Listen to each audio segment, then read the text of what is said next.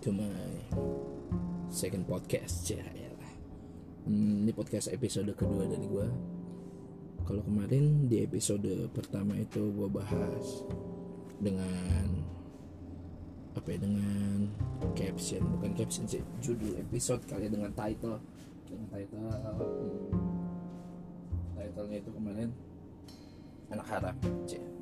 itu biar kesannya pas dibaca tuh title kemarin anak haram kesannya pas dibaca wih apaan nih ya tapi isinya lebih ke pengampunan sih kalau yang kemarin. Hari ini gue mau bahas tentang apa ya kasih karunia kali ya. Dibilang kasih karunia juga enggak. Gimana ya? Oke gini deh. Waktu ini kan masih awal tahun kan masih Januari 2020 di awal-awal ini dari kemarin. Banyak banget teman-teman yang share ngobrol atau yang chat juga. 2020 kayaknya emang bukan tahun yang baik. Karena baru bulan Januari ya udah kayak banyak masalah. Ada yang bang iman gue lagi goyah. Bung gue kok ada masalah? Bung gue begini. Ada juga teman gue yang baru kemarin nih. Ini udah jam 12 udah 00 lewat kan bokapnya meninggal. 2020 seakan-akan jadi tahun yang jahat jadi tahun yang berat. Oh ya sempat juga ada yang temen yang bilang bung gue kayak kehilangan visi misi. Ada temen di komsel. Jadi dan gue pun juga baru ngalamin sih. Baru kemarin juga gue ngalamin di mana ini kok dua dari kemarin gue selama ini santai tapi orang-orang pada bilang 2020 tuh kayaknya tahun yang berat. Ternyata emang kayaknya berat sih. Tapi gue mau ngajak kita buat nggak ngelihat ke masalah itu tapi kayak yang gue tangkap adalah seolah-olah kayak Tuhan mau ngasih pertandingan iman di awal tahun ini seolah-olah dari awal tahun kelihatannya jahat tapi kayak Tuhan mau ngasih kita suatu ujian coba bukan Tuhan yang ngasih tapi kita mengalami suatu ujian suatu coba di mana pada saat kita memenangkan ini di awal tahun dan di bulan-bulan berikutnya kita bakalan tahu penyertaan Tuhan tuh luar biasa. Penyertaan Tuhan tuh sekeren itu jadi buat temen-temen yang lagi ngalamin kayak masalah atau apa pun itu hadapin andalin Tuhan. Ya Tuhan ngejaga itu. Tadi pagi gue lagi jatuh kayaknya bukan jatuh kayak gue lagi drop lah. Gue drop terus gue liat Instagram ada teman di Instagram yang share.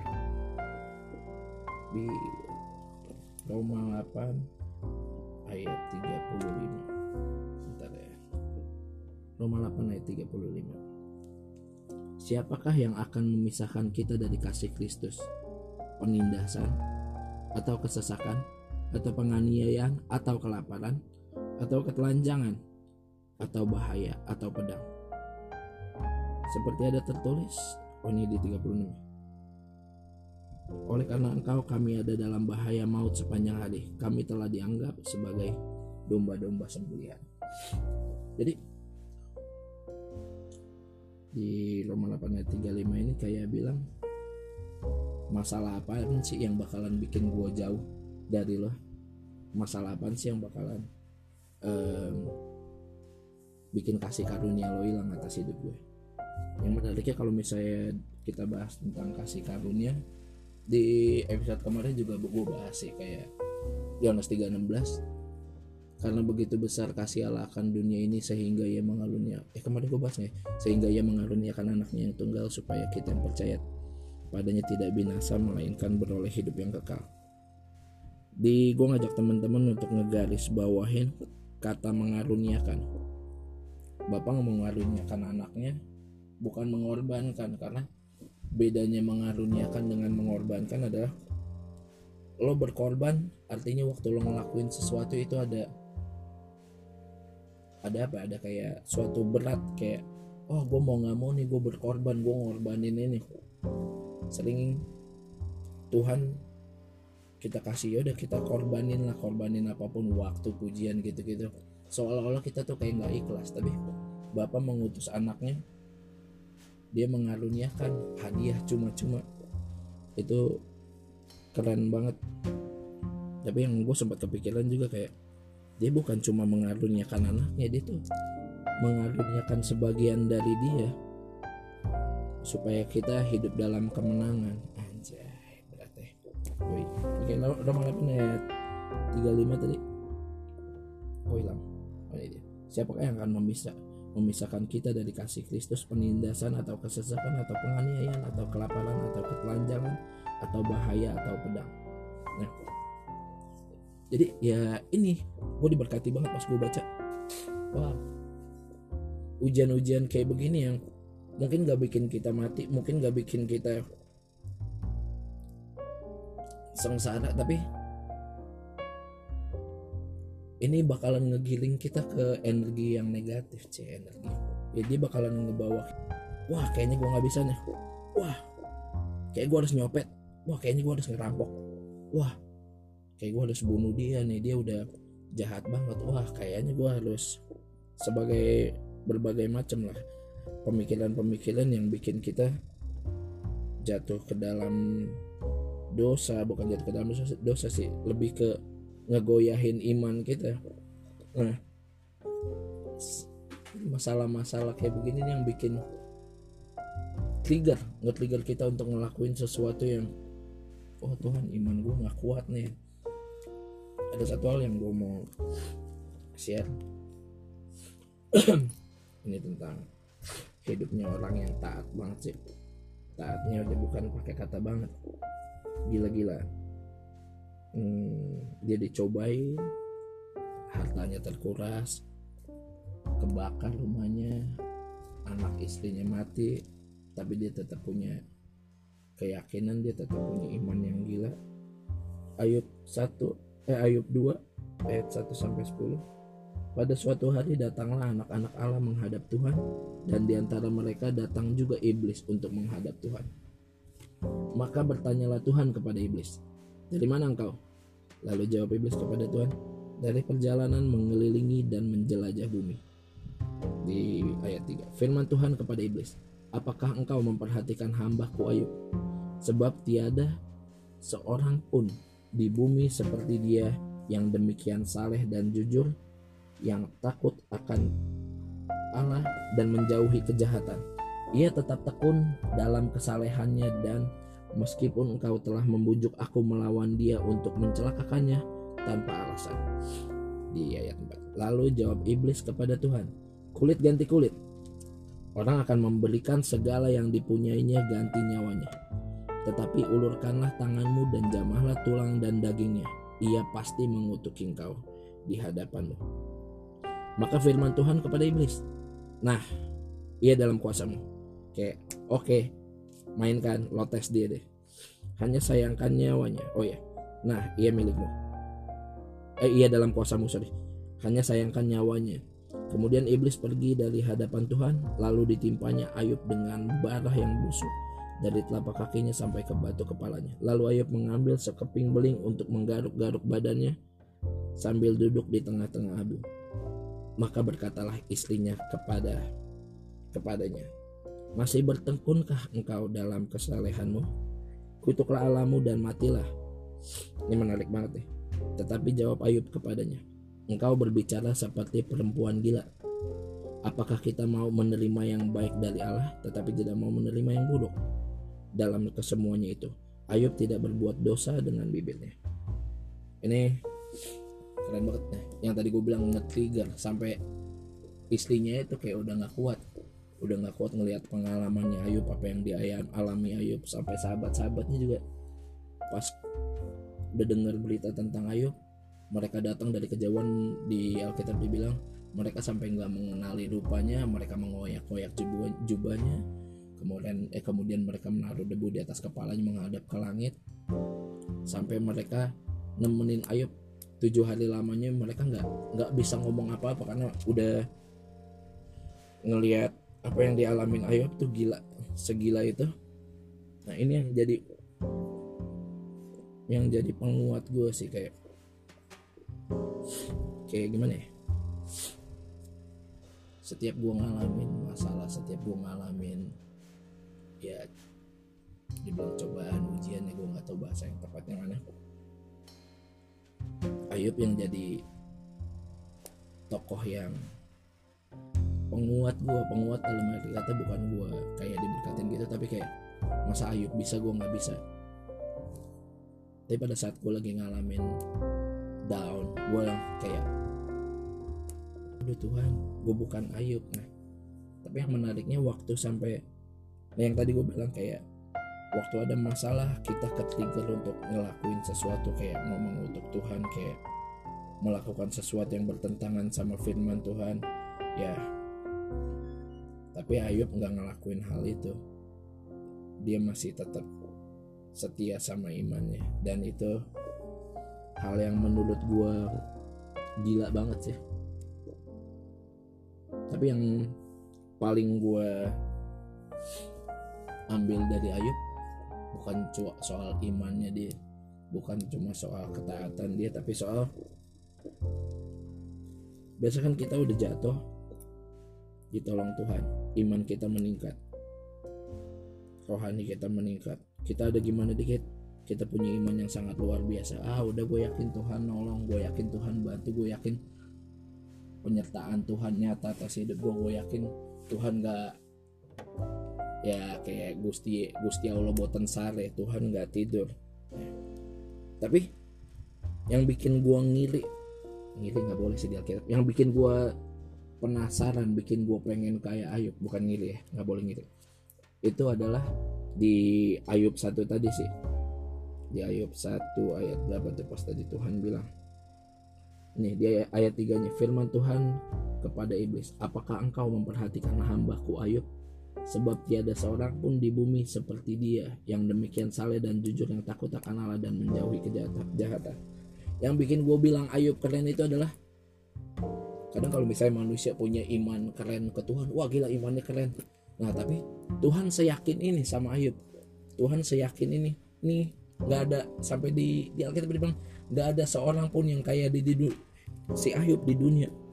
Lord, gue juga pengen kayak gitu dong, gue juga pengen Allah saya yakin itu sama gue Tuhan cuma ya itu dia gue nggak ngerti apa yang dialami Ayub dan prosesnya gila-gilaan gimana jadi temen-temen yang mau gue ini adalah gue nggak tahu masalah lo apa gue nggak tahu seberat apa beban yang lo pikul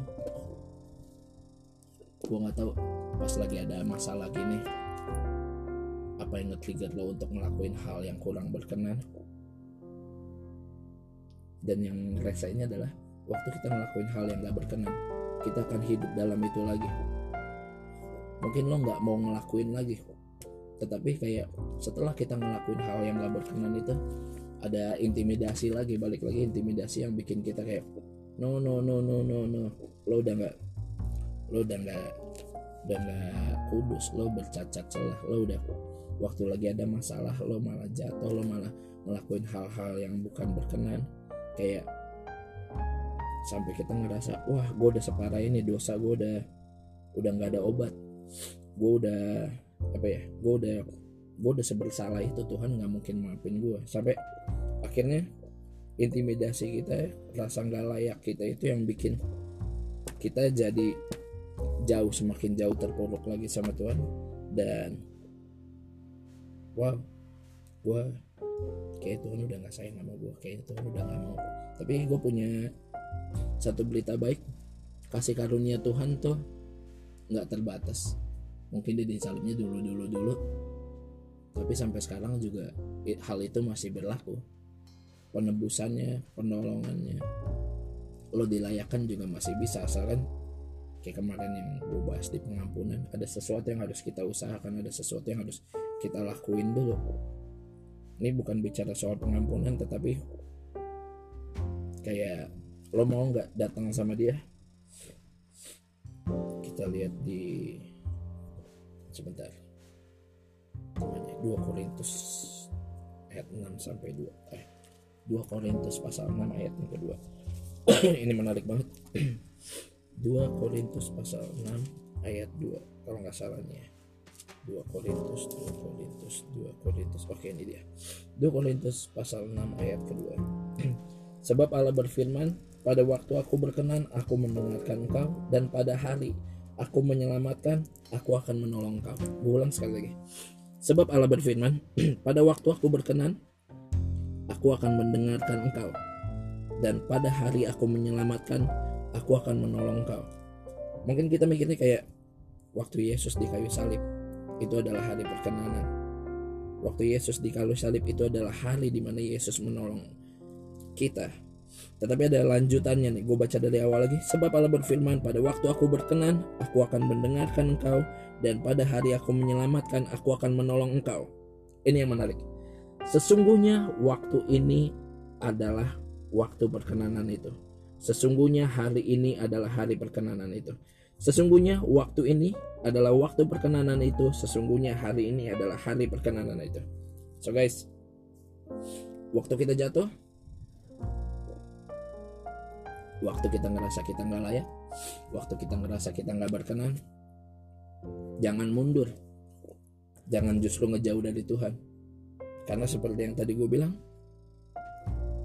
perkenanan Tuhan dan maafnya Tuhan itu berlaku saat ini berlaku hari ini. Artinya kapan pun lo mau berbalik kasih karunia Tuhan menerima lo. Kapan pun lo mau bertobat lo ngaku salah pengampunannya nyata atas hidup lo. Jadi nggak ada kata terlambat untuk berbalik untuk bertobat untuk ya bilang Tuhan gue begini begini gue udah salah lo sebutin deh lo sebutin apa pun itu. Lo sebutin dosa-dosa lo segala macam. Dan dia masih tetap mau bikin lo berkenan. Dia masih mau tetap ngangkat lo dia masih tetap mandang lo. Dia masih tetap mau ngerangkul lo balik mau ngambil lo dari lumpur dosa lo itu. Jadi jangan takut. Karena perkenanannya dia penebusannya dia itu berlaku sampai dia datang lagi. Jadi welcome back. Ya kalau lo ngerasa ada temen yang ngerasa kayak lo lagi jatuh lo ngerasa Tuhan udah gak sayang sama lo 2 Korintus 6 ayat 2 kapan pun lo mau bertobat lo tetap berkenan. Thank you. Um, ya simple dikit-dikit aja sih yang gue share Ya kita berdoa Tuhan Yesus terima kasih untuk hari ini. Terima kasih untuk kekerenan Engkau Terima kasih untuk kasih setiamu. Terima kasih untuk kasih karuniamu. Terima kasih untuk penebusanmu. Terima kasih untuk ujian-ujian di tahun di awal tahun ini Tuhan. Kiranya ada teman-teman yang lagi ngalamin jatuh atau down atau apa pun itu Tuhan. Kuatkan mereka kasihmu yang memampukan mereka. Layakkan mereka. Dan kalau ada teman-teman yang menyingkapi dengan bukan dengan cara engkau Tuhan. Pada saat mereka jatuh mereka merasa mereka tidak berlayak mereka merasa mereka berdosa. 2 Korintus 6 ayat 2 terjadi atas hidup mereka Tuhan. Mereka layak. Perkenanan pertobatan mereka engkau terima pada saat itu juga Tuhan. Engkau yang member, engkau berkenan terus. Kapan pun mereka mau teman-teman mau berbalik terima kasih kami memiliki Allah yang luar biasa. Terima kasih memiliki kami memiliki Tuhan yang semengasihi itu. Ajarkan kami untuk tetap mau memiliki iman yang luar biasa. Tuhan kuatkan kami kuatkan iman kami untuk menghadapi setiap godaan setiap cobaan setiap kejatuhan setiap masalah. Ajarkan kami untuk tetap setia. Sekalipun daging kami dan hati kami habis lenyap engkau tetap batu karang kami Tuhan Terima kasih untuk kebaikanmu Tuhan. Terima kasih untuk segala penyertaanmu di dalam hidup kami Tuhan. Nyatakan kuasamu melalui hidup kami. Kami berserah. Mungkin kami nggak kuat mengalami cobaan-cobaan Tuhan Yesus, tetapi pada saat kami berserah, Engkau akan membawa kami melalui hal itu Tuhan Yesus. Berikan kemenangan demi kemenangan agar iman kami semakin bertumbuh. Terima kasih Tuhan Yesus. Haleluya. Amin so thank you guys. Episode kedua gue ini ya dari kemarin sih nggak um, panjang. Dan ya gue berdoa buat teman-teman juga supaya kuat terus kasih Tuhan tercurah untuk ngasih kekuatan untuk bertahan dalam menghadapi segala sesuatu.